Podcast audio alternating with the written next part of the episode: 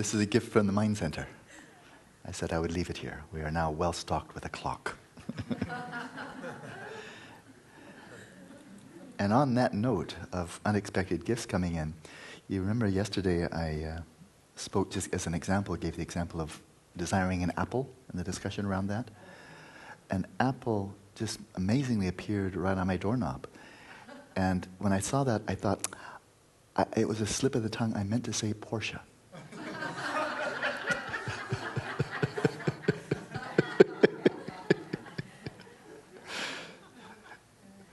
having, having a Porsche as your object of desire.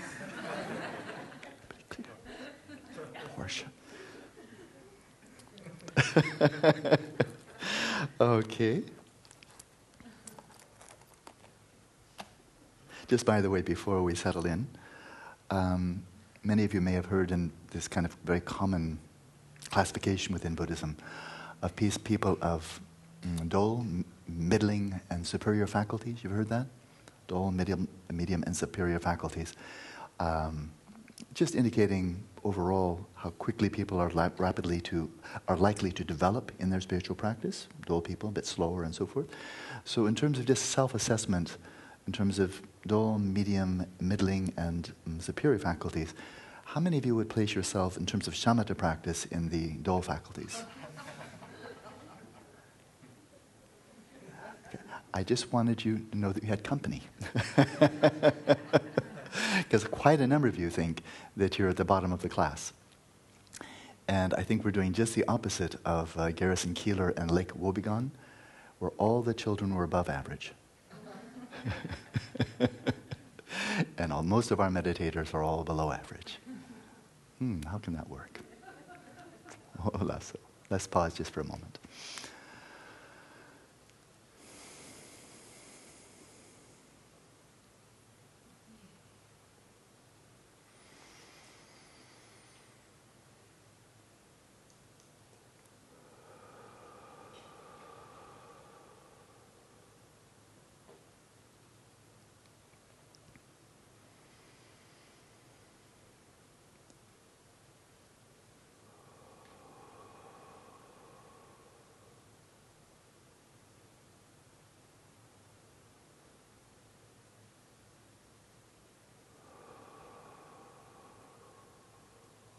So. Just a gentle reminder with respect to shamatha and the initial, sometimes overwhelming challenge of trying to get on top of this vast momentum of obsessive, compulsive, delusional thinking, the runaway wild elephant of the mind. Uh, it is easy to get discouraged, I know it well. But if we consider in the context of this retreat that most of us here, probably everybody is probably must be at least 20 years old. Most many of us over 30. We've had at least 20 years, or 30, or more years to really habituate. Just in terms of, if we want to be biological here, in terms of brain circuitry and so forth, psychologically, just sheer habit. We've had an awful lot of time to habituate to just taking OCD as completely normal, not even resisting it. And now for three weeks, versus 20, 30 years minimum, for three weeks we've been trying to turn the tide. If it doesn't happen too quickly, maybe we should take into account that we've had an awful lot of time to habituate in the opposite direction. And there are two aspects of Dharma. It goes back to developmental and to discovery. The developmental approach is all about, really about rehabituation, reconditioning, developing new habits, really healthy, beneficial habits habits of sanity, habits of relaxation, habits of inner calm and silence, habits of clarity. Those are habits, right? So from the developmental approach, it's developing new habits, and they become habits. You wake up in the, first, in the morning, the first thing in the mind is clear, and immediately you're getting, whoo, you're getting grounded right in experience, and you're proceeding from there, because it's a habit. Or, the, or you're starting in the morning with bodhicitta, it's a habit. So a developmental process is really developing new habits that are really serving us well rather than the old habits that just bring misery. From one perspective, from the other perspective, discovery is that as we devote ourselves to practice, we are unveiling the innate sense of ease, the innate stillness, the innate luminosity of awareness itself that manifests as discovering shamatha. So, two approaches.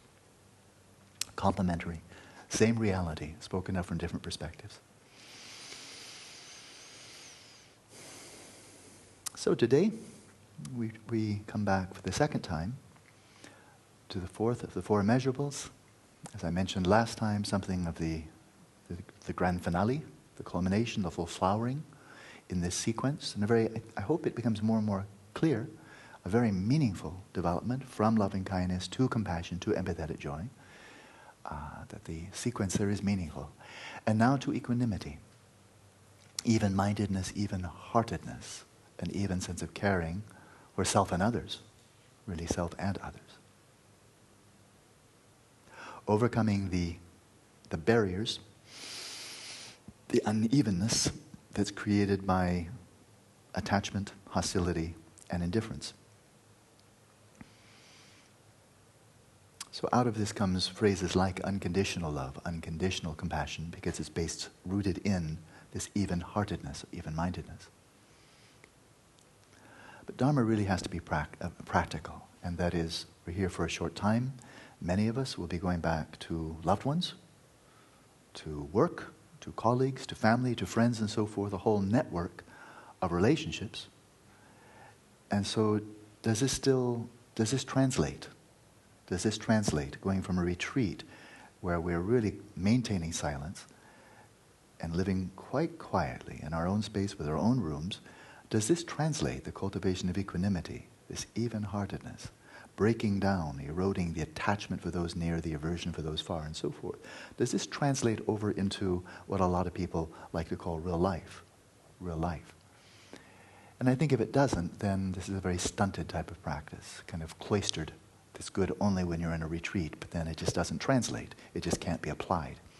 So let's make it as rich as possible.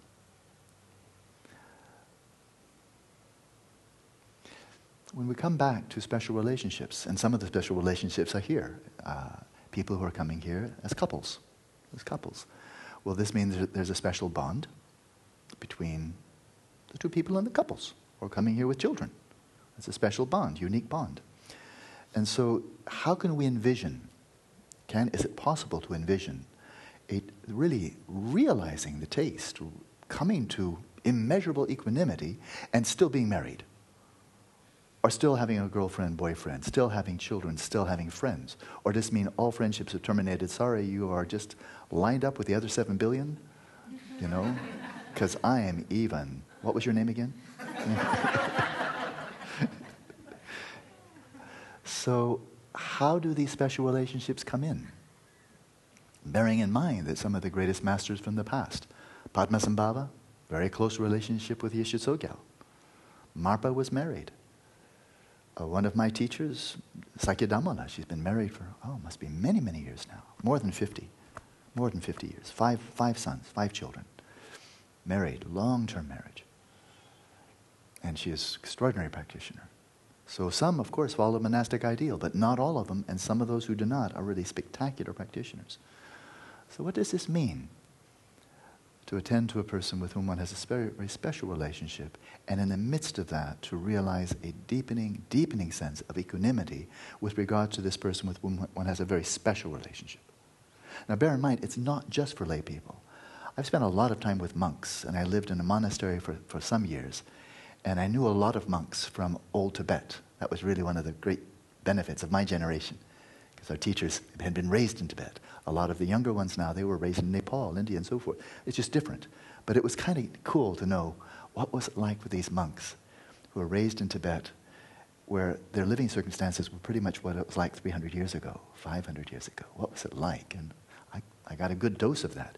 And what I found from so many of these monks I knew back in the 70s, uh, who were really pretty much fresh out of Tibet, and their memories were so vivid, so clear, is a sense of camaraderie, a sense of closeness, warm, I mean, really strong bonds of friendship among the monks within their, they would call kamsen, the kamsen, within their house, within their college, within their university, within their tradition, within Tibetan Buddhism, within Buddhism, within Dharma, you know. But concentric, sh- concentric shells, right? But there was their kamsen, like with Geshe Rabten, he's from a particular region of Kham, eastern Tibet. Dio, is a Diokamba. Geshe Ngawang Dhargyey was a Diokamba. Well, that's a region of Kham. They have their own special dialect. They all recognize that dialect because Tibet was all up and down. So you had, they say, Lumba Gerere. Every valley had its own dialect, right? Like Switzerland until, until modernity hit. You have Basel Dutch, Zurich Dutch, you know. Every, every town had its own dialect, every city had its own dialect, every valley has its own dialect. When you're having in an up and down kind of country, then dialects tend to be pretty local. So, but the simple point here is that when Geshe Rabten, the age of 19, you know, rode his horse across Tibet for two months to get to the monastic university, he was invited right into the Khamsen, the house within the monastic college of the monastic university that he'd sought out, where they all spoke his dialect, because they were from that region. So suddenly, after traveling across strange territory, I mean, two months of traveling on horse, finally, suddenly, oh, I'm home. And they're talking, you know, home, hometown dialect, you know. And the bonds formed really strongly. And then he's there for 24 years before he gets his geshe degree. Those kind of bonds really, really strong. And these are good monks. These are good monks. So it's not just for lay people. It happened among monks, and it was, it was lovely to see that sense because you wonder, well, you know, all these men together, no women, no nurturing, where's the mamas? They left their mamas and so forth. And there was just a lot of warmth, of kindness, of bonding among the monks in their own colleges and so forth. And then overall, there were exceptions, but overall, friendly, vigorous, dynamic rivalry. You know, the monks of Sera debating with the monks of, of Loseling, what have you, or, or of Depung. you know. But it was friendly. It was competitive, but it was friendly. When they were getting out and having these great debates, boy, they really wanted their team to win. But they know this is for fun, you know, and this is to sharpen our minds so we can practice Dharma better. So, coming back, in the midst of the reality of the, just the reality that we do have stronger bonds with our own parents, with our children, if we have children, if siblings, and so forth, how does that fit into this Buddhist ideal, which is really quite a universal ideal of unconditional love, unconditional compassion, the evenness of one's caring, how does that fit in? And it's, it's a subtle, I think it's a wonderful challenge, and it calls for wisdom, it calls for intelligence, because it's easy to be, how do you say, ha, crude. And that is to be in a close relationship and start, let's say, let's say with a, a girlfriend, boyfriend, could be spouse and then as one goes into deeper, deeper equanimity, feeling a sense of distance coming in. Oh, but after all, you're just a sentient being, you know, and you'll die one day. And, and relationships all change. Who knows what you'll think tomorrow? And, and I'm changing. And that it can go flat. The intimacy, the, the warmth of a very, very meaningful relationship could actually get diluted. It could get thin out, lose heart, because one's becoming so spiritual. I say that with tongue in cheek. So this is where that, that almost like surgery, that precision comes in. And it's really important. Because what is being teased out, whether it's within a monastic house within a university, and the spe- special bonds, and there were, there was some attachment for sure. And oh, there's just no question. There was sometimes really strong attachment for the teacher. I mean, benevolent, benign, but nevertheless, it was attachment. You know, it was attachment. In addition to reverence, also attachment. And so, how can one tease out the attachment? Well, let's just take a romantic relationship. Teasing out the attachment would be teasing out the self centered, the self centered part. And attending more and more when engaging with the other, more and more, I'm here for you. I'm here for you. Right? Rather than what can you do for me? I'm expecting this. I'm expecting that. I want this. You, you, I need you to do this for me. Now that's attachment. It's attachment. Whereas insofar as one is really attending to the other person, wishing that person well, happiness and the causes of happiness, that's loving kindness. So one, this practice is to tease out, to filter out, almost like pulling things out, threads out, pulling the threads, the ties of attachment out. And so it becomes just more and more a sheer expression of loving kindness. When we have two people doing that for each other, recognizing maybe attachment brought them together, but it's loving kindness that keeps them together. Then it can be really quite a wonderful unfolding, not only each individual spiritually maturing, but the relationship maturing as they are maturing together. and the sense of mutual respect, affection, and trust deepening, the sense of loving kindness deepening, and what might have brought them together might have been hedonic pleasure. You give me hedonic pleasure, I'll give you hedonic pleasure, let's work out a deal. Right? And seeing that we certainly do take care of each other. One gets ill, the other one takes care of. One has financial problem, of course, the other one is there, and so forth. But in a, a really a spiritual relationship, a dharma-based marriage, romantic relationship, then the emphasis starts to shift based upon the hedonic more into the eudaimonic, into the genuine happiness. That the real, the centerpiece of the relationship is one of spiritual friendship. And spiritual friendship, there are many types of friendship golf friendship, business friendships, many, many types of friendship, right? But there's spiritual friendship, which is all about how can I serve you in your spiritual practice to assist you in your pursuit of genuine happiness. And if you'd like to be my spiritual friend, I'd love it if you can help me when the opportunity arises to find greater spiritual, spiritual well being, genuine happiness. And so that becomes more and more central. And you find that this person is becoming your best spiritual friend. I mean, there's your lama, but that's a bit, that's a bit vertical. It's, it's, not, it's not so much horizontal. But this is a horizontal, but a deepening, deepening relationship of a spiritual friendship where you're there indeed for the hedonic, material needs, medicine, and so forth and so on, but it gets oriented more and more to how can we assist each other in finding genuine happiness, truly being spiritual friends. That's really quite a wonder to behold. Really wonderful. Now, let's again get real. I mean, there's an ideal, and I don't think it's silly. I don't think it's so far beyond reach that it's not possible. But now, just as in speaking about guru yoga and relationship with the guru, if one wants to be really realistic, then one has to ask, well, what, what if the guru misbehaves? What if the guru starts to financially exploit his students? Sexually, to take the obvious one, sexually exploit the female students. That's exploitation. I mean, I don't know, I don't know any other nicer word for it. I think it's sexual exploitation. So what, or the, the, the, the guru does things that just clearly are unwholesome. They're wrong. What then? And then there's a whole teaching on that. You know, don't be stupid. That's kind of the teaching, the essence of it. Don't be stupid. You know, and His Holiness has a whole discourse on that. I'm not going to go there right now.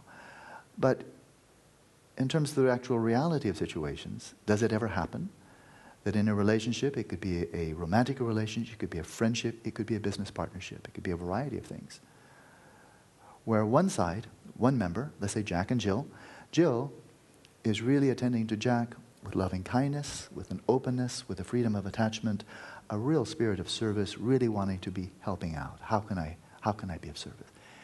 And Jack picks up on this. Well, I asked Jill for this, and she just gives me. And I asked her for that, and then she gave me that too. And then I thought, well, maybe I can ask her and see what happens if I ask her this. And she gives me that too. Wow, she's easy. And one starts to see, wow, I certainly do like having Jill around. She gives me whatever I want. And meantime, what's he giving? He's giving more requests. And so then we see an asymmetry here that one side is all for the service and the other one is all for, thank you, give me more. Give me more. How much, how much can I pull out of you? This is pretty cool. I've never met anybody like you. Can I have your entrails too? How about your bone marrow? You know, how much can I get out? And after a while, one sees, hey, this is, there's something wrong here. There's an asymmetry here. One is bringing such warmth, kindness, generosity, selfless, and the other one just sucking it all up. And you say, wait a minute. And so if you're Jill, and in a kind of a relationship like that, it can be any kind, of course, it doesn't have to be a romantic relationship, then this is where wisdom comes in. And that is, of course, it's called codependence. It's called many, many things. It's called an unhealthy relationship. But if one sees this is becoming a trend where there's no symmetry here, there's no mutual, it's not mutual, it's now just giving, giving, giving, taking, taking, taking. Then with wisdom, without thinking, okay, then I'm going to love this person less I'm going to care less. I'm going to terminate the relationship. Rather thinking, I'm going to care just as much, but I'm going to care with wisdom. And is this good for this person? Because if I go along with this, that you keep on asking and I just keep on giving no matter what, is this good for you? Is this a habit that's going to serve you well in your life? that you find very generous, open hearted, giving people, and you suck them dry? Is that a habit that I want to help instill in you? And I'm, your, I'm your first victim.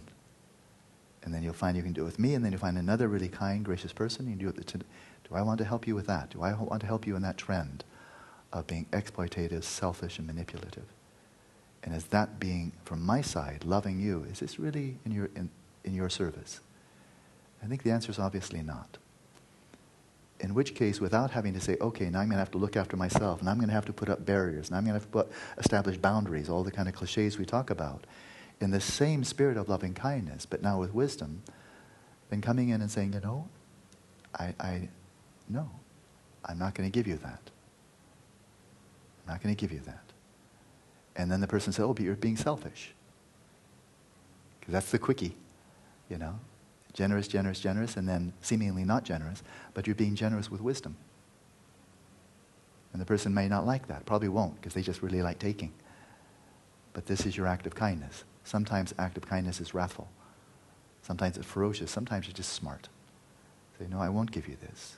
It's not in your best interest to keep on in this mode of the relationship. So, this cultivation of equanimity, I think it really has to be done with wisdom. Otherwise, it very easily falls into the false facsimile of just aloof indifference, where one feels evenly not much for anybody. But to bring in such wisdom that each day is fresh, each encounter is fresh. Many, many changes, but what remains constant is one's open and unconditional caring for the other. So we'll go into the classic meditation I think we'll attend this time more classically, focusing first on the so called neutral person, then the person who is an object of attachment, the person who is an object of aversion. But of course, it's not that simple. I mean, it's, it's good to do that. That's classic practice, and we will do it in just a couple of minutes.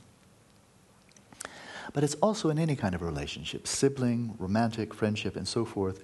People don't always behave in this in homogeneously, right? So sometimes a person who really, it is a, a very loving relationship and that is mutually loving, mutually respective, respectful, and so forth. On occasion, this person will just have a bout of mental afflictions coming in. You know, it comes up, like getting the flu or bronchitis or what have you. And sometimes the mind gets inundated. The person gets caught in the clutch of the eagles of craving, selfishness, jealousy, what have you. And then behavior comes out that's really not friendly, not loving, not anything good. It's just behavior dominated by mental afflictions. And here's this close relationship, and here's this person who's your close friend, your lover, your spouse, what have you, behaving in a very unfriendly way. And of course, spouses often treat each other worse than anybody else treats them. Right? Isn't that true? it's kind of ironic, but kind of true. Um, when that happens, and then, and then somehow we get through it. But when that happens, in the same way, recognizing my love is for the person, not for the behavior. My love is for the person, not for the mental afflictions my caring for this person is constant as that person constantly wants to find happiness and be free of suffering. So is my caring for that person constant. But I won't respond the same in every situation. And I will try to bring as much wisdom to this relationship as possible. To be the best spiritual friend I can for this person. So when the person behaves badly, to just be a doormat is not to be of service. It's not really not. It's just encouraging the behavior. Yep, you can get away with it. You can get away with it because I just, I just gave you the green, the green light. Yep, treat me like a doormat. Just fine. Then you'll treat somebody else like a doormat, somebody else like a doormat, and suffering will, will proliferate. So, a lot of subtle issues here, right? But if we can understand this well, it can be like this simple practice of cultivating equanimity, it can be like an elixir, that it brings warmth into relationships that are otherwise bland and not much heart, into relationship with the person in the bank, in the grocery store, the person, the people we encounter all over the place, we're just other people. It brings a sense of heart to them, where previously it was just more I it. It brings depth, it brings wisdom to our very loving relationships, sifting out the attachment and filling it in with loving kindness and wisdom. And for those relationships that are difficult, that are contentious, adversarial on occasion, brings in more compassion, more wisdom, and all in all brings out an evenness. That however people are behaving, however we ourselves behave, under the domination of wholesome mental impulses or unwholesome, afflictive, two constants. People always want to find happiness. And if we can always wish them to find happiness and apply our greatest wisdom to help them, then we're truly a friend. Maybe something like that. So let's practice.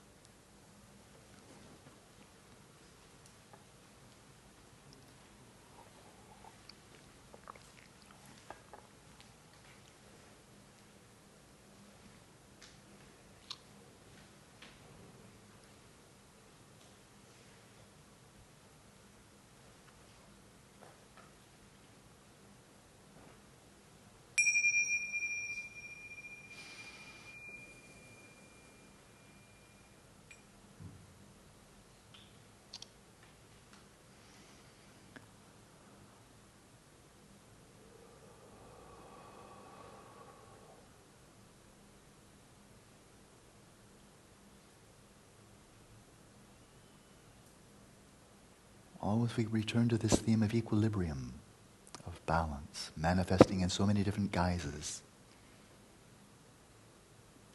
As we set out by settling the body in equilibrium, deeply relaxed and yet vigilant. The respiration settling in its own rhythm, effortless and uninhibited.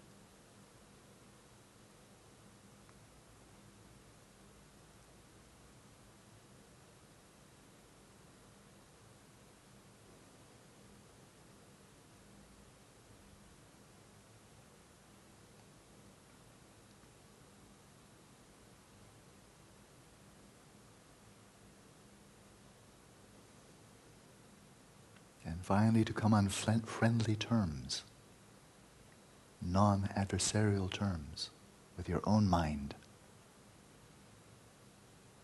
by gently resting it in a sense of ease, comfort, and relaxation,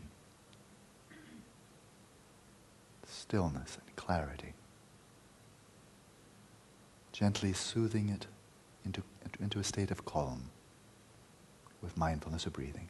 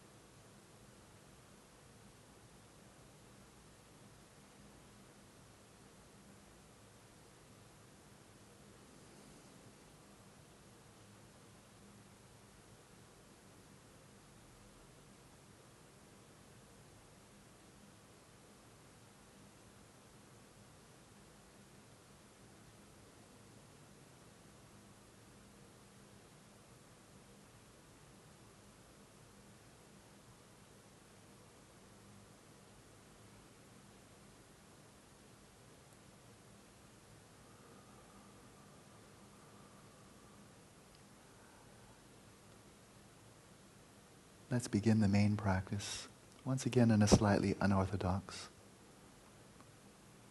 but not misguided way. By coming from the inside out, as we attend to ourselves.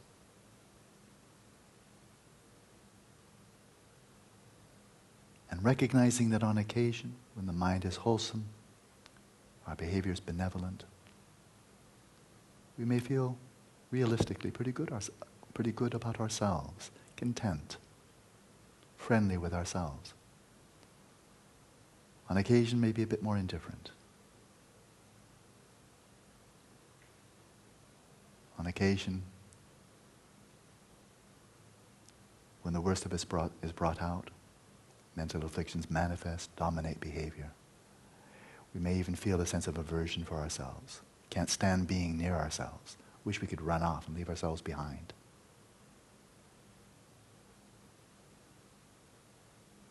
There we are.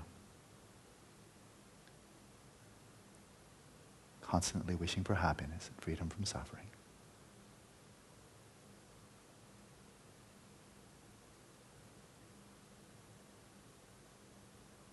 As you breathe in and breathe out, with a full awareness of the whole range of behavior, the range of mental states, from deeply afflicted to wonderfully wholesome and benign. Breathe in and breathe out. With every out breath, breathing out this light from your heart, arousing the yearning, the wish. May I find happiness in the causes of happiness. As you breathe in, imagining the, dark, the darkness subsiding, withdrawing into the heart. May I be free of suffering and the causes of suffering. And let this gentle sense of caring about yourself be constant, for you're always worthy of such care.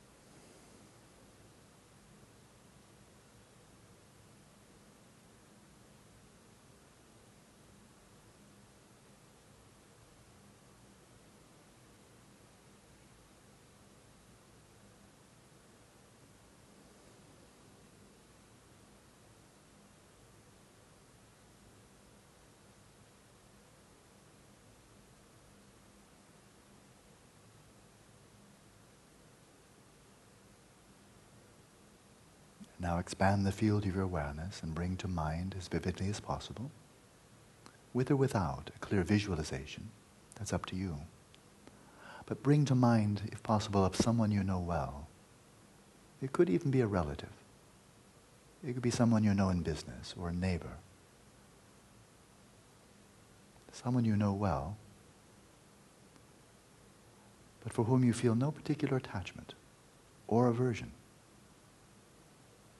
If this person moved away, you wouldn't really care. Moved, ex- moved next door, you wouldn't really care. This person doesn't really seem to matter one way or another for your own well being. Bring this person vividly to, mind, to mind and attend closely.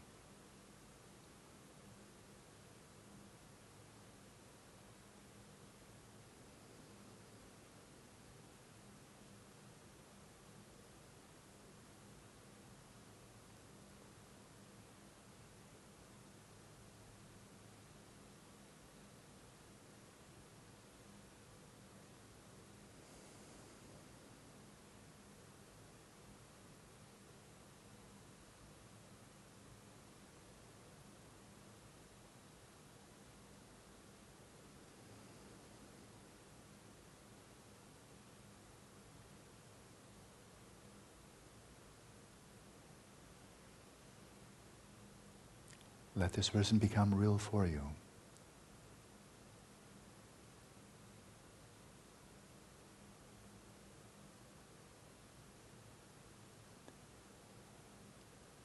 You might know of some of this person's aspirations, hopes, and fears.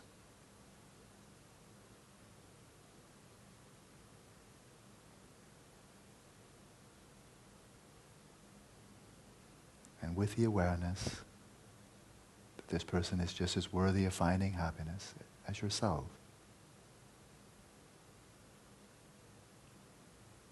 breathe out and breathe in. May you find the happiness, genuine happiness and its causes. May you be free of suffering and its causes.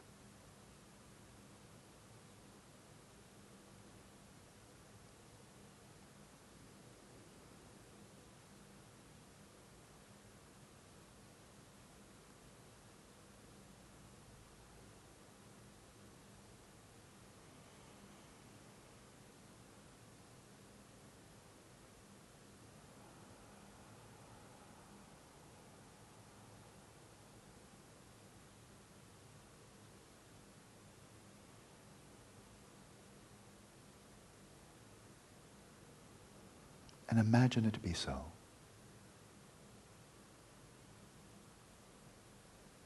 Imagine this person's fears and anxieties vanishing away, suffering vanishing away, and this person finding greater and greater happiness.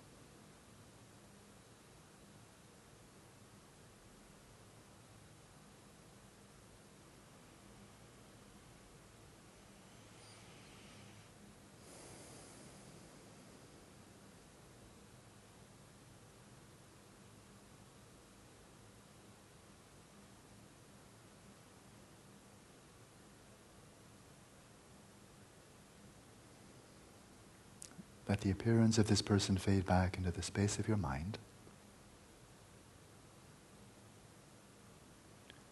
And then bring to mind vividly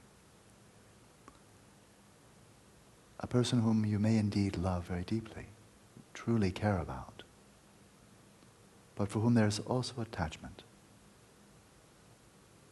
a neediness. What can you do for me? I need, I, I. Comes up very prominently.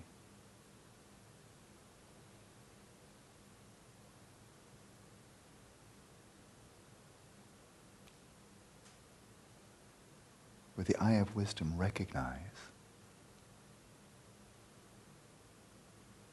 the self centered attachment in the relationship.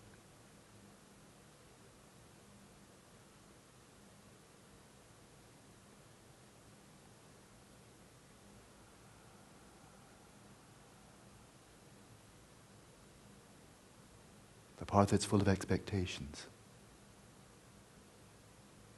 sometimes demands that is easily disappointed.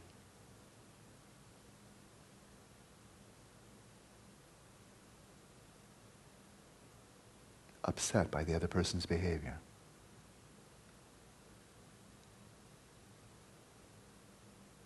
It's all about me. This is the nature of attachment. It's really about me. And loving kindness is really about you.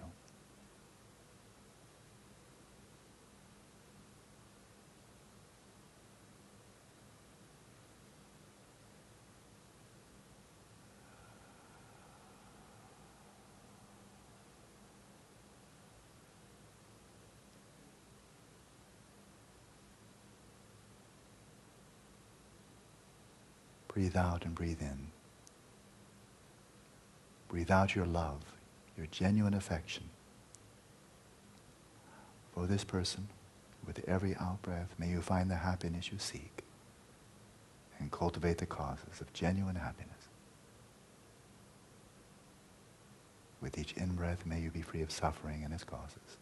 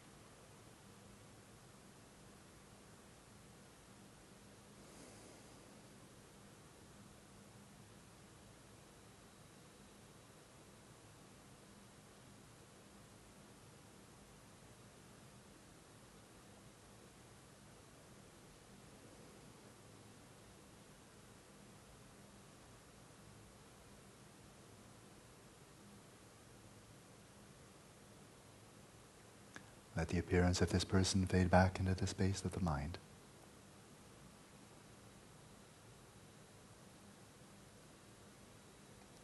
And bring to mind if there is such a person.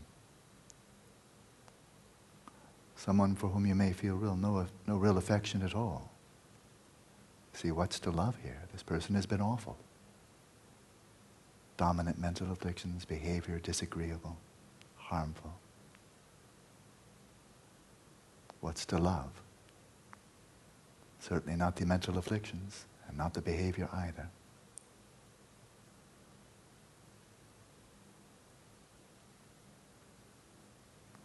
But afflictions and behavior come and go. And what is constant is this person, like yourself, always wishes to find happiness, however misguided the efforts on many occasions. Always wishes to be free of suffering, however much this person seems, seems committed to the causes of suffering. So worthy of compassion.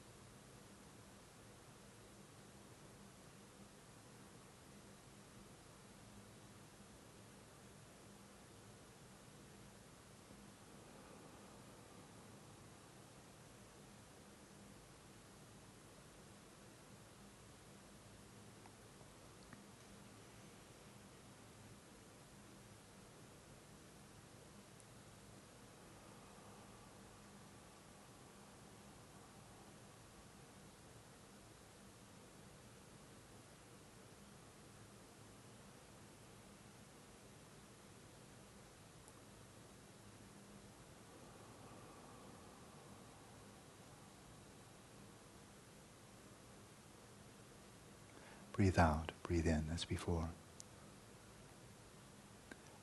And with each in breath, especially, imagine this person emerging from and becoming free of the afflictions and the behavior that have made this person so difficult, so difficult to love.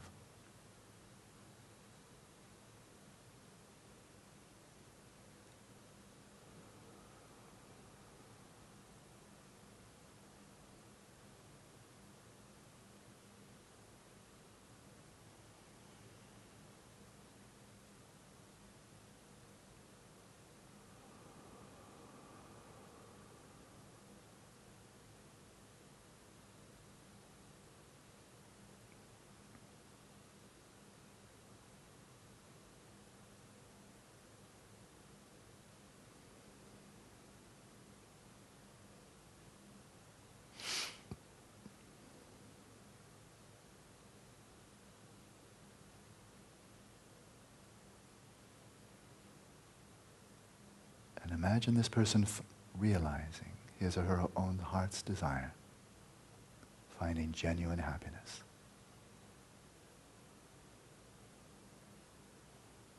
And the causes of happiness.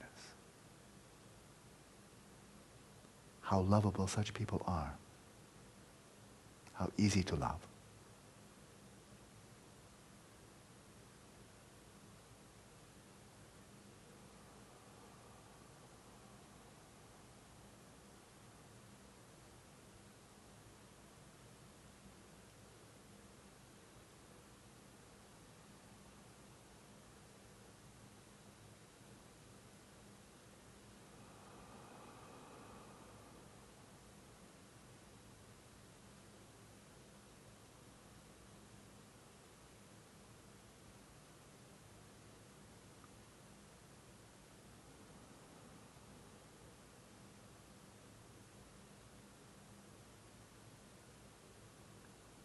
Allow the appearance of this person to fade back into the space of the mind.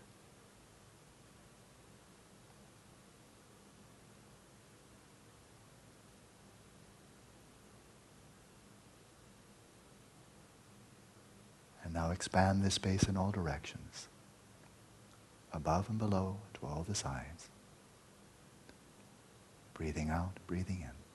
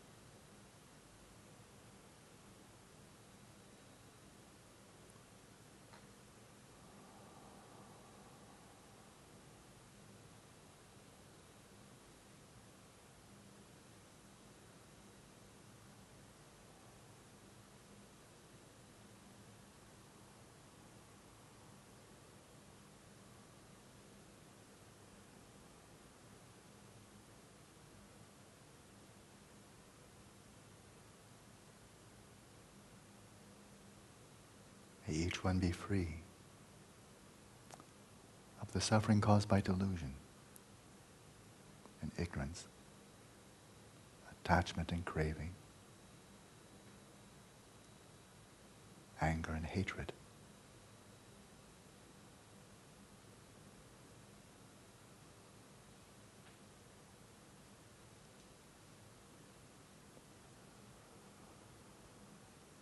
And imagine these afflictions in the form of darkness dissolving into your own heart.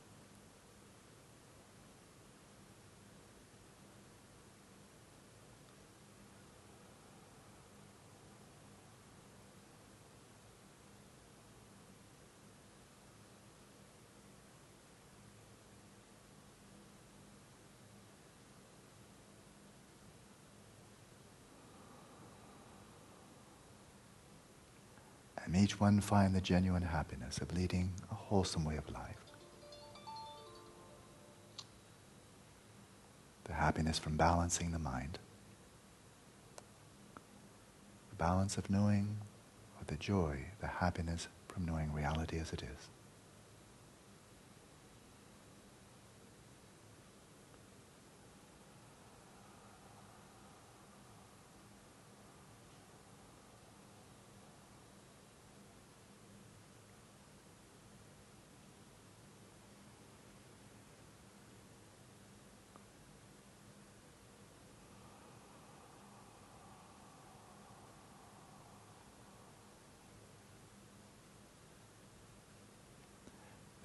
All appearances and for just a moment let your awareness rest. Without an object, without a subject, in the center.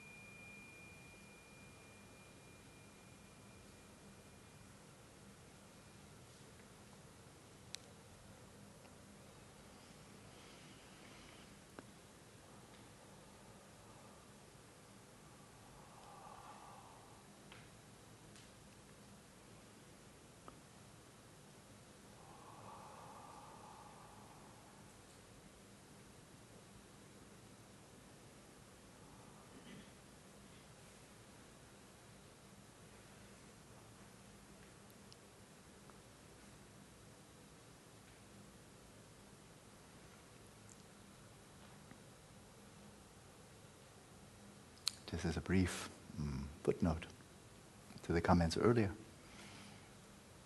Sometimes marriages, romances, and even friendships are not worth sustaining. It doesn't mean that we abandon them with hatred or that we relinquish our loving kindness for them. Just this particular relationship is not beneficial. Maybe it brings out the worst in both. Just arousing each other's mental afflictions, bringing up harmful behavior. Then better. Separate. Not a big deal. I think Tibetans had a very, it's no utopia. There's not even a question about it being utopia. But I think they had a very sensible notion about marriage. I remember very early on, it was one of my earliest teachers, Sakya teacher. He said, you know, marriage is a social contract. You don't make it before the Buddhas. The monks don't only come in to bless it after it's happened, but the monks don't marry people. It's part of the monastic vow. Don't do matchmaking. So it'd be a social contract. You bring in the families. Hey, you see her? You see him? They want to be together. Okay, got it. You know, and that's it. It's a social contract, social agreement. The families know, the village knows. And then, if the relationship is just turning out to be miserable for each, each one of them, then, then they kind of come like, I don't really want to live with you. Do you want to live with me? You don't? Okay, let's split up. And it's kind of that simple. Then, you know, why be together? Find somebody else to be with or become a monk. You always had plan B. oh, lasso. Let's see what's cooking today in today's mail. Lots. Oh, it looks like we, oh, gadzoodles.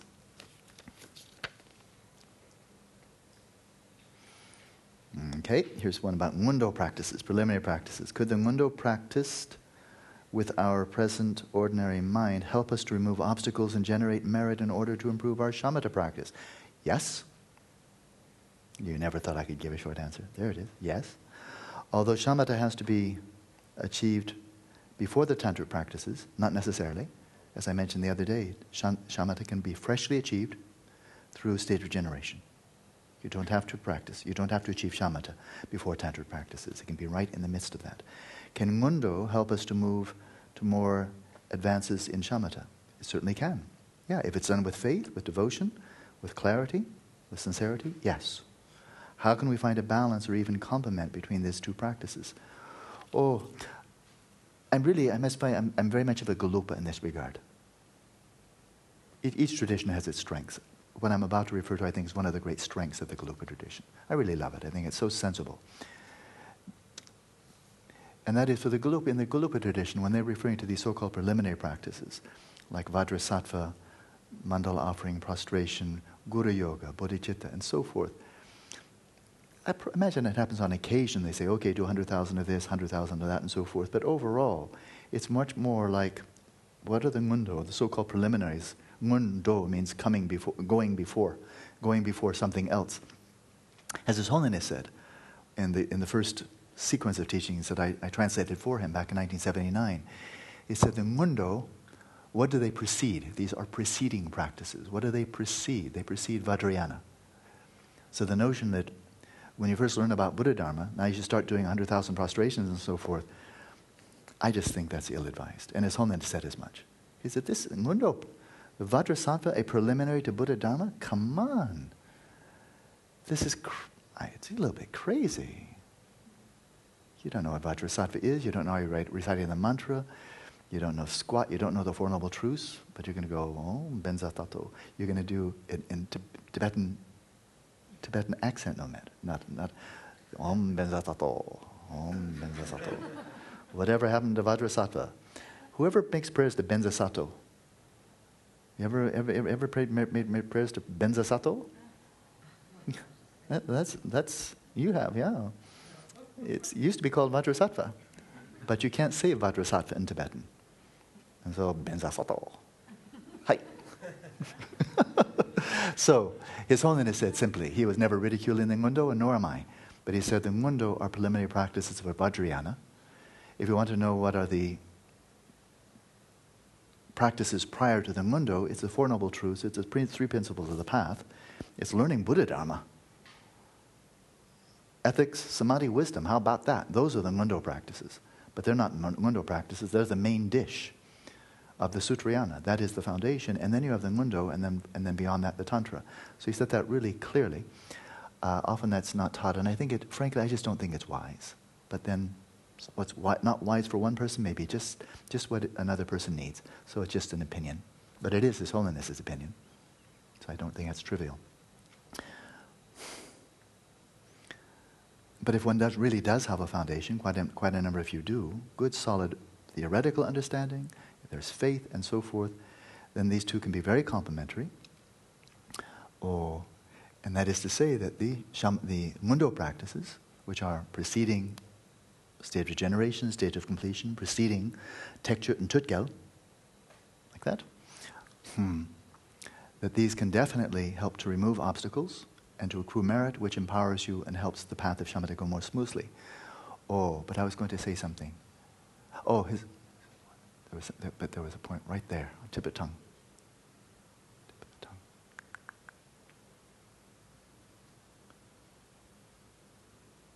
Hmm. So just maybe that's enough. But the, the shamatha will help the preliminary practices, the preliminary practices will help the shamatha. That's the long and the short of it. Having said that, it is significant that in, in the whole of the Pali Canon there are no references to preliminary practices, but there are plenty of references to shamatha and people achieving shamatha.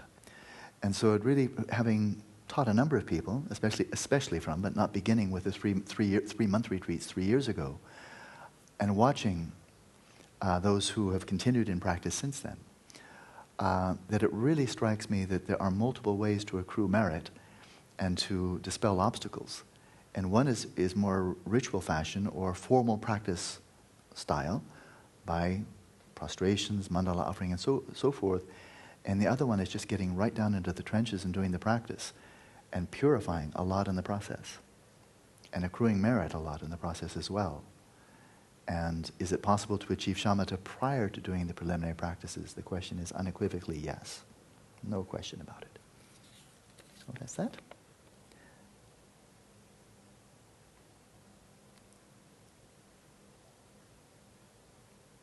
Yeah, the, yeah, thank you. Let's none of us worry. It, it, would be ridiculous to worry about where this clock went to.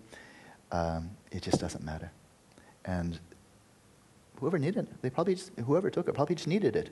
So then we'd be happy. happy. Dilgo Rinpoche. You know the story? Dilgo Rinpoche, this extraordinary Dzogchen master, he visited Tibet quite late in his life, quite late in his life. I think it was Matthieu Ricard told me this story. But after, in exile, but finally was able to go back to Tibet. He went back with a whole, with an entourage. And then when he was there, I mean, he's this grand master. People flocked from hundreds of miles to just be, be in his presence, including some pretty extraordinarily accomplished yogis, tantrikas, who really had powers. And they gathered around him. He is the master. And so they were there and they were traveling along in caravan. It, it, must have been, I wasn't there, it must have been a little bit of a clip out of old Tibet, you know, because they were traveling where there were no jeep roads, no, four, no, nor, no four-wheel drive roads. Mm, and so they were traveling by horses. And uh, really old, old school, you know. And, and they're out there in this really wild country, Golok. It's been wild for a really long time. And lo and behold, some bandits came stole their horses, took off. Dilgo goes Dilgo Khyentse Rinpoche, cool as a cucumber. then we walk, whatever. You know, they took the horses, they probably needed the horses. You know. In the meantime, some of these really accomplished sorcerers in the entourage, they're going,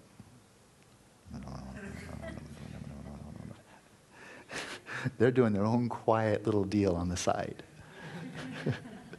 and what happened was, these poor robbers, they were finding everything was going to hell in a handbasket. They were having one kind of obstacle after another. Everything was just going to hell for them with their, you know, newfound horses. But it was just misery for them. And it suddenly, I mean, suddenly just one adversity striking after another as they're making off with the horses. And it was so intense they, they came back and said, You can have your horses back. you know. And Dilgo Rinpoche said, no, if you need the horses, take them. He said, no, no, we don't want your horses. we don't want your horses. Keep your horses. Let us alone. kind of a cool story. I, they did give back the horses. And I think they learned a good lesson. Oh, here's a long one. So, I, will come back to it. I'll see if there's just a shorter one. I always gravitate towards the shorter ones.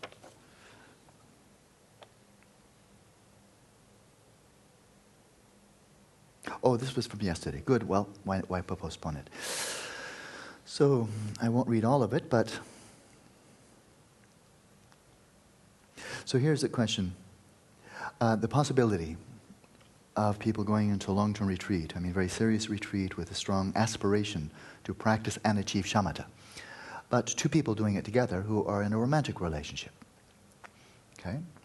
Um, how's that? Well, my first answer is talk with Nick and Michelle. Yeah, they're married. They've, had, they've been married for years. They were in retreat together for 18 months, so they can really, they really know what they're talking about. And it went very well for them. They both had very good experience. So they're the experts. I've never been, I, have been married for a long time. My wife is more of a green Tara type. She's much more in, in the world and really active, just an embodiment of service. So we've never done any long retreats. I, I hope we will one of these days, but I don't have the experience yet. So, but Nick and Michelle do. And there, there's another Mexican couple right now. They're going, they were here for the spring retreat. They're going off. They're entering very, very soon. And so, um, should really ask people with experience. But here's the question since sensual desire is among the five obscurations, yeah, sensual desire, sensual craving, that's true. Could staying in retreat with a partner for whom one feels strong desire become a serious obstacle for progressing through the stages and achieving shamatha, even if both partners are serious and committed to their practice? the answer is yeah, it could. It could. I mean, there you are with your partner, whom you obviously find physically attractive, otherwise, probably wouldn't be there in that relationship, and you're trying to do something following the breath, and then you look over your partner, oh. breath, partner. Hmm. Breath, partner. Breath, sex. Breath, sex. Oh man, this is a tough decision. and so, yeah, that could be a problem. That could be a problem, sure. Um, and this is where, if one can be really focusing on it, and this can be a wonderfully maturing aspect of the relationship. If both, I mean, it's a marvelous thing if both really are committed to each other and they're principally committed to each other's, that is, not just two independent units, but each other's as a couple, their spiritual maturation unfolding, each other's genuine happiness. If that's the primary commitment in the relationship, then the sacrifices would be made so they can help each other in their practice. In which case, um, if one is very focused there, I think the obvious um, advice would be that the really sensual aspect of the relationship would be diminished. It would be kind of, maybe not right now. Not right now. The love is there, the commitment is there, totally, but for right now, let this be central. And then when the retreat's over, then whatever flows will be our choice. Our choice. Just that simple. Our choice. But in this, it's going to be simpler, less cluttered, if we just focus on this. And then for this, for this phase, really focusing on loving kindness as being the bond that connects us. And afterwards, if we want to decide we want to have children or what have you, sure, why not? That's your choice. Are there potential advantages to being in retreat with a partner while accomplishing shamatha? Which could outweigh the potential risks proposed above? Uh, sure. I mean, it, one thing I've always discouraged, and I, and I think it didn't even need to be said, so I didn't for this retreat. But I do strongly believe it based upon a lot of experience, and that is when going into retreat, that's a really a rotten time to start a new romantic relationship. It's really bad timing, you know, because um, it's just going to be one just horrendous distraction. So it's really a bad time to start a romantic, romantic relationship. Postpone it, you know. Give me a rain check later. But if the, if the relationship is already there and it's not just one of mutual sensual desire and hedonic pleasure, but rather one of real commitment, affection, trust, respect, really a caring for each other's genuine happiness. Um, in that regard, then consider the opposite, and that is there is such a relationship. It's close, it's intimate, it's meaningful. That's the word I'm really looking for. It's meaningful. And now, but we're going to be totally separate. Well, then it's just a simple matter of, of pros and cons, of pros and cons. And that is, will this thin out the relationship?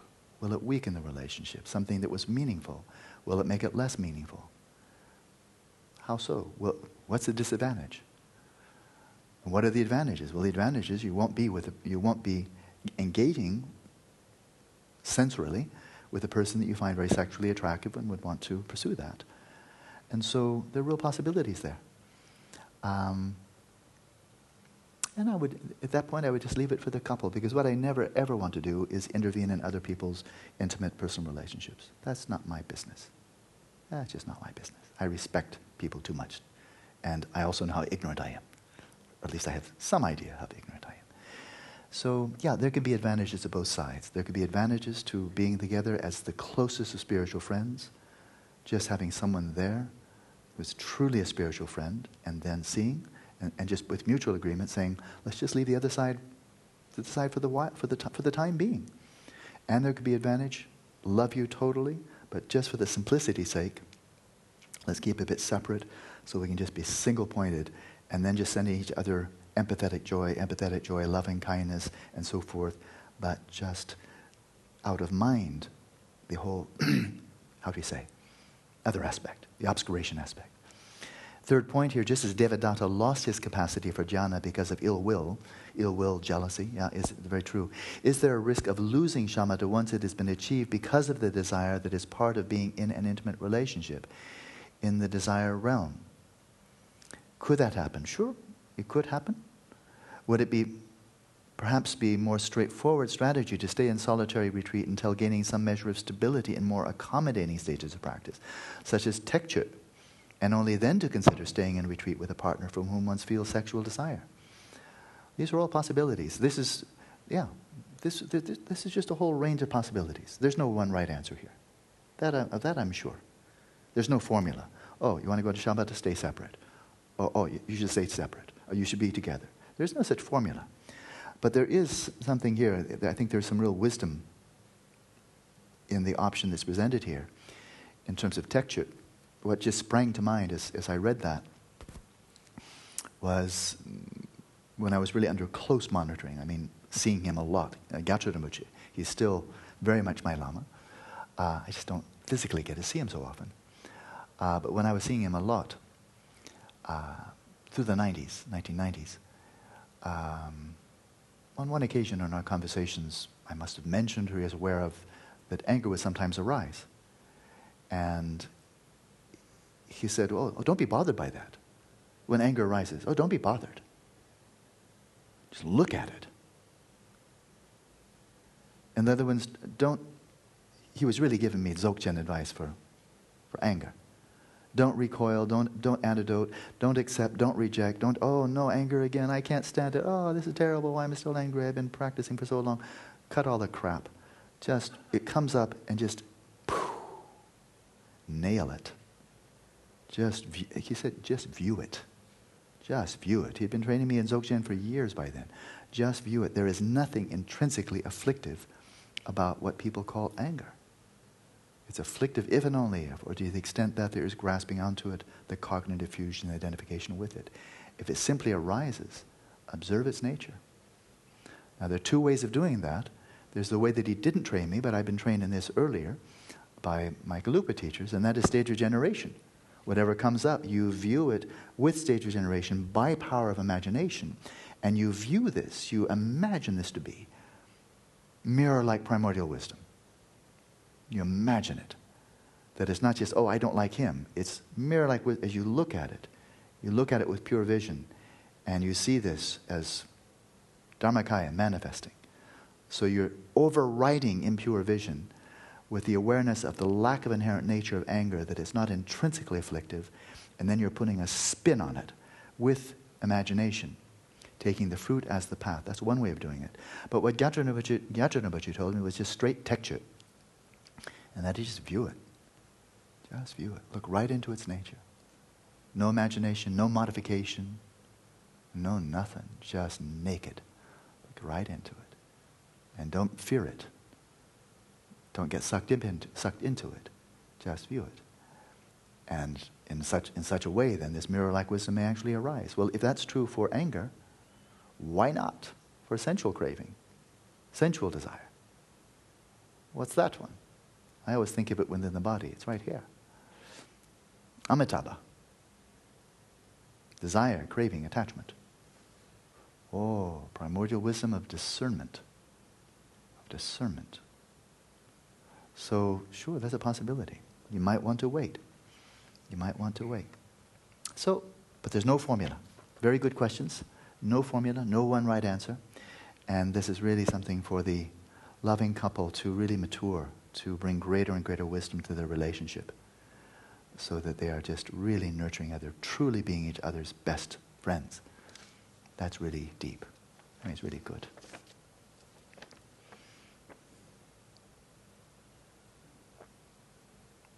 Good?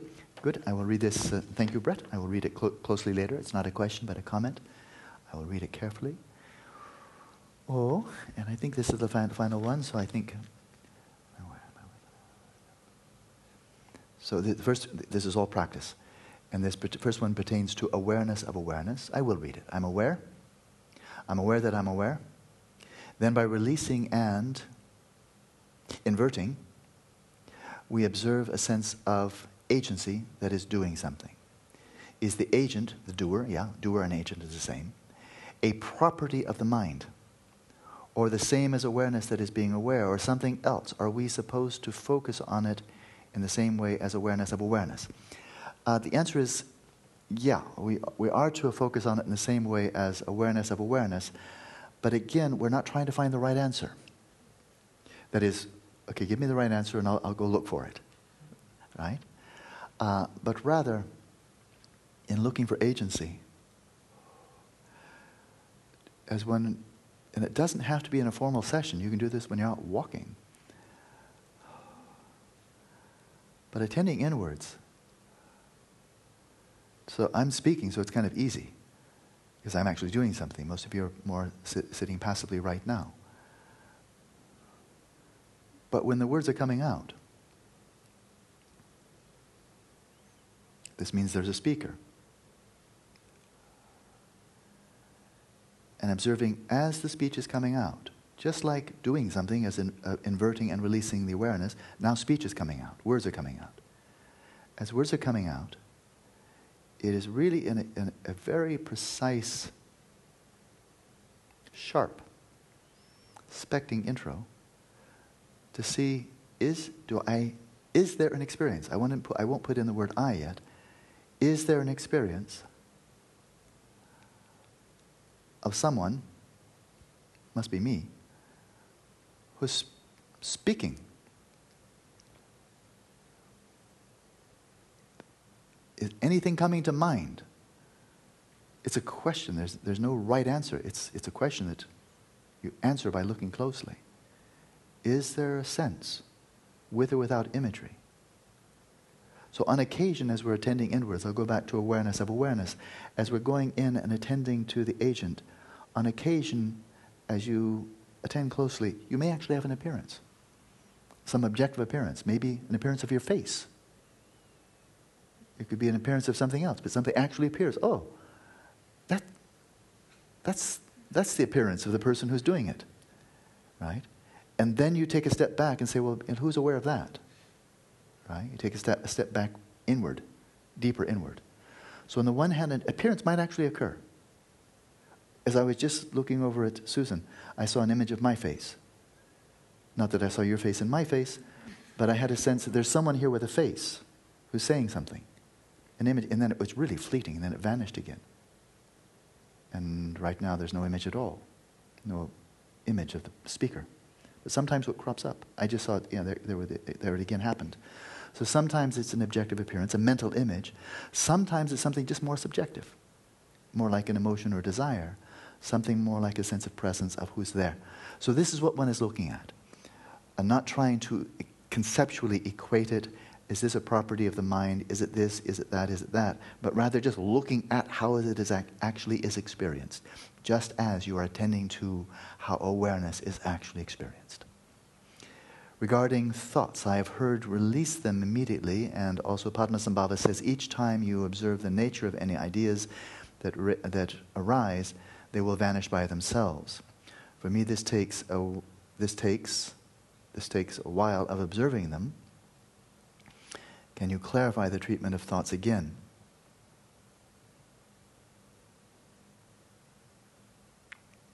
Um, sure, there are different approaches. There are different approaches. Maitripa teaches this practice. He calls it the shamatha of non conceptuality. Comes in the spacious path to freedom. He was one of the Indian Mahasiddhas about a thousand years ago. He teaches this. And he teaches it really simply, like Tsongkhapa teaches it really simply. Maitripa also teaches it very simply.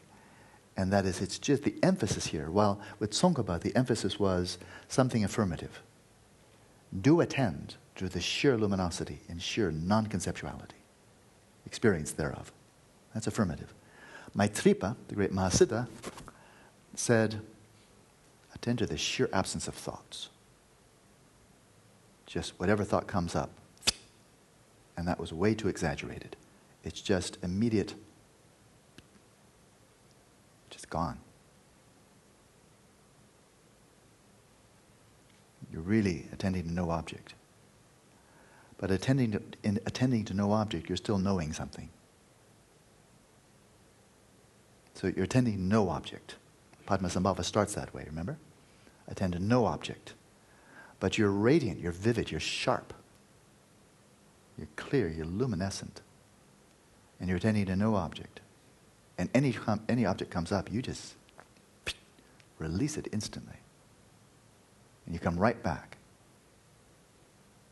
And in attending to no object, there's something left awareness. You get that by default. That's what's left over. And you just stay there.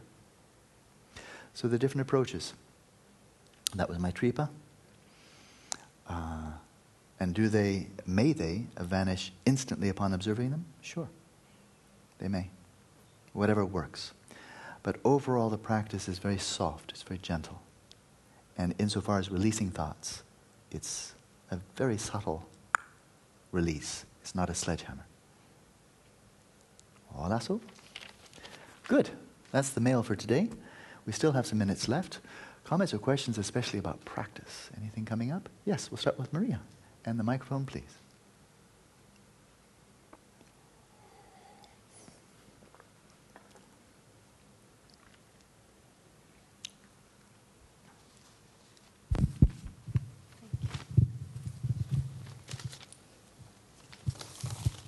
It's continuing with, what- with uh, what you were just uh, saying about the thoughts. I've Yes. been having um, a little bit of trouble in releasing some thoughts. It doesn't matter what thought is, but And the practice is, is in awareness of awareness? Ah, not, not, no, in settling the mind. Oh, then it's entirely no, different. No, sorry, sorry. In in um, cause, because I'm not, I'm not releasing the thoughts in um, in settling the mind. I'm just observing them. Good. No, in uh, mindfulness of breathing. Mindfulness of breathing. Okay. So um, I've been able to observe that when the thought is coming, Mhm. and sometimes I just easily release it. I just just describe it. Mhm. But there are some other times that I've I kind of need to use my eyes to just like. I don't know. It's like I cannot release it because it's still there. I, I'm trying to to to let it go, Uh-huh. but it remains. Have you, have you tried doing like this?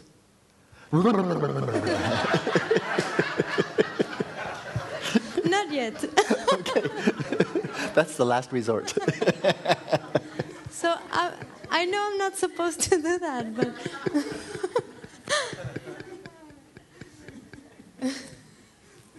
I imagine your. I sometimes imagine my hand like doing this, Uh-huh. you know. Uh-huh. But and some other times the sword that you described the other day with the with the, but that doesn't work. so I have to use my. Uh-huh. You know, I understand. They're, they're, um, oh, they're like just a, a virus that just won't go away. You know, they keep on coming back and back. Um, I like imagery myself. That is, not so much visualizing the imagery during the practice, but having it in the back of the mind. Rather like bodhicitta. You know, when you're practicing, you arouse bodhicitta. Then when you're practicing mindfulness of breathing, you're not thinking about all sentient beings, but it's kind of there in the background. In a similar way, the image I like is, and I've often used it, is of a gust of breeze blowing away dry autumn leaves. A gust, you know, like when it's late autumn, like November, early November, and the leaves on the tree are really dead. I mean, they're crispy. And then, and they just fall off the tree. So they, they just fall off the branches, and they just, that easily. The tree didn't have to go.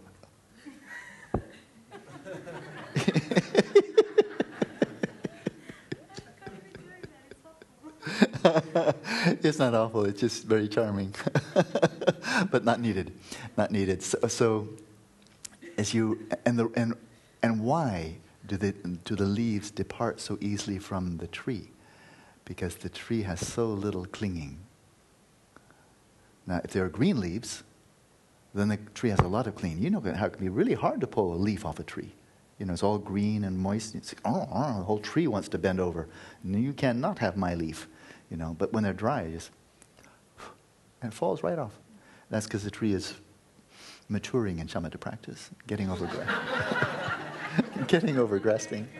Yeah. And so you're very green, yeah. So just get old before your time. And then it's just relax. Relax. And as you're breathing out, it, this, is where the, this is where relaxation just comes in. You know, it's just relaxation. It's kind of like, even for mindfulness of breathing, we can use the metaphors from settling the mind. The old man, the old woman sitting on a bench watching other people's children play. You know, you get that, that it just captures the ambience. Other, people, other people's children play with the mothers taking care of the children. So you just know no matter what happens, it's not my business. I enjoy watching them, but there's no way I'm getting off this bench. I'm not moving. That's what mom and dads are for. I've done my job. I'm 70 years old. You do your job. I'll just, I'm just here to enjoy. right? And so that quality of awareness with, you, with regards to your thoughts, you know, like, been there, done that. Thoughts, whatever you got to say. totally relaxed, like Phil Collins. I don't care anymore. just release them. Just release them. And but for that, you really have to know in your heart that it's really okay. It's really okay to release them. You know? And that's where giving up attachment to this life, let your mind become Dharma, comes in that there are times when it's really worthwhile. It is the best thing to think about something. That's what thoughts are for. They're to be used, you know. But then when they're, when, when they're no longer needed, then to know, really, I'm just sitting down for a 24 minute period here, and I really don't need to think about anything. Whatever is there. Maybe I'll need to think about it in 24 minutes. But for 24 minutes, I really don't need to. And whatever comes up, without any conversation already, no thank you. And release. Every out breath. And it's a two step. Two step. And that is the first one when the thoughts come up. First step is releasing the grasping, relaxing, letting go. Right? And the second step, it could be one half second later. The second step, what? Come back with your full attention to, in this case, the sensations of the breath at the nostrils, with the sense that this is all I'm doing. Now, this is, this is a full time job. Now, everything is about the breath. So, first the release, and then so totally occupied, so totally single pointed, unified, coalesced. There's just no room for anything else because my attention is filled with the sensations of the breath. And with those two, they really get edged out. But we need both. It can't be all tight, then we just get uptight, and then it, it agitates the mind and more thoughts come out. On the other hand, it can't be just release, because then we release and waiting for the next thought to come in. Oh, vacancy. And they start piling in again. So it's release and then no vacancy. Right? And that's how it's done. But ever so gently and with enormous patience. This is, now we're, you know, three, three weeks into the retreat. Now is a time for this eight weeks to get into stride. And it's that balance, that balance of, on the one hand, this certainly is a really conducive environment for meditating, on the one hand, and it's finite. So that brings a sense of urgency. Let's let every day count, every session count, every afternoon, every morning. Let it count. Let's get as much benefit from this time as we possibly can. A sense of urgency, right? On the one hand. On the other hand, we've had decades to habituate to laxity, to excitation, to, to everything that's opposite of the four immeasurables in shamatha. We've had an awful long time to habituate to craving, hostility, indifference, and so forth and so on. So knowing, okay, but it really comes down to this, and this is why I'm really so content, and I think why His Holiness encouraged me to teach this. He could have told me anything. I so respect him. Pretty much, I, he taught me anything, I'd, he said, Alan, I'd rather have you teach this. I'd do it. I have so much respect for him. He didn't. He said, teach what we're doing right now. And, I th- and my sense of it is, it's just so, I would almost say undebatable, I guess, but then somebody probably want to debate with it but undebatable that it just makes sense to cultivate a quality of relaxation, stability, and vividness because it's so much better than the opposite. And to get to the point when one sees, you know, I just won't tolerate the status quo anymore. And whether it takes a long time or a short time, the other one's unacceptable. I'll never really find genuine happiness. I'll never find it. I won't, I won't be, it doesn't, doesn't matter what the Dalai Lama says, come and live with me, I'll be your own personal guru. You're now my full time job. I just want to lead you to enlightenment. It Won't be enough. Won't be enough. If the mind is still going OCDD, and even the Dalai Lama is your guru, you won't be able to get benefit from him. Not the benefit that he would like to offer. Because your mind is dysfunctional. Right? So just seeing this, this just isn't, tall. I want to find genuine happiness. I don't want to just go like a, a junkie from one stimulus to another stimulus, another stimulus, and then fall over dead after a meaningless life. That's not an option, you know? And so, whether it's a long time or a short time, whether I'm talented or untalented, superior faculties or dull faculties, hey, I just play the, play the hand that I was dealt. Play the hand that I was dealt, you know? Physical, health, age, living situation, and so forth and so on. Say, if this is worthwhile doing, if this is really, really worthwhile doing, then okay, I'm just going to do it. And that's where the big, the big picture comes in. Yeah, we have five weeks left. Okay, so, but if this is worth doing, then it becomes a really a deep commitment. And in the same breath, the four immeasurables. I just don't think they need an argument. I don't need to be clever. I don't need to bring out some, you know, really snazzy syllogisms and argumentation to pray. You know, really, loving kindness is better than hatred. Believe me, I'll try to persuade you now. You know, hey, there we are. And so, if that's a foundation to be augmented with all the other Dharma that we can embrace, fantastic. But if there's a point at which you say, this one's not for debate, no matter how long it takes, to this I'm committed. I might become a Christian. That is, one might say, oh, maybe the Buddhist path isn't quite for me. I'm going to become a Christian. And as a Christian, I still want to develop relaxation, stability, and vividness and the four immeasurables. Maybe I'll call them something different. But Christian, atheist, Muslim, whatever, this is the keeper. Right? Maybe one finds this, this teacher isn't really so suitable for oneself, not so helpful. That's okay, no problem. It's almost trivial. It's almost trivial. But the practices aren't trivial. And so that kind of commitment, then that's the big vision. This is worth doing, period. And that gives the toughness. All right. Easier or hard, long or short. I'm in. Count me in. Okay? Good. Hola, so.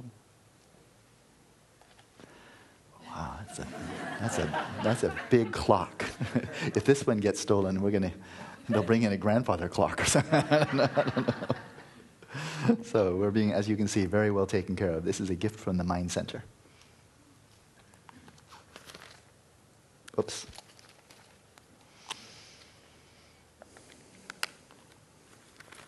Olasu, enjoy your meal.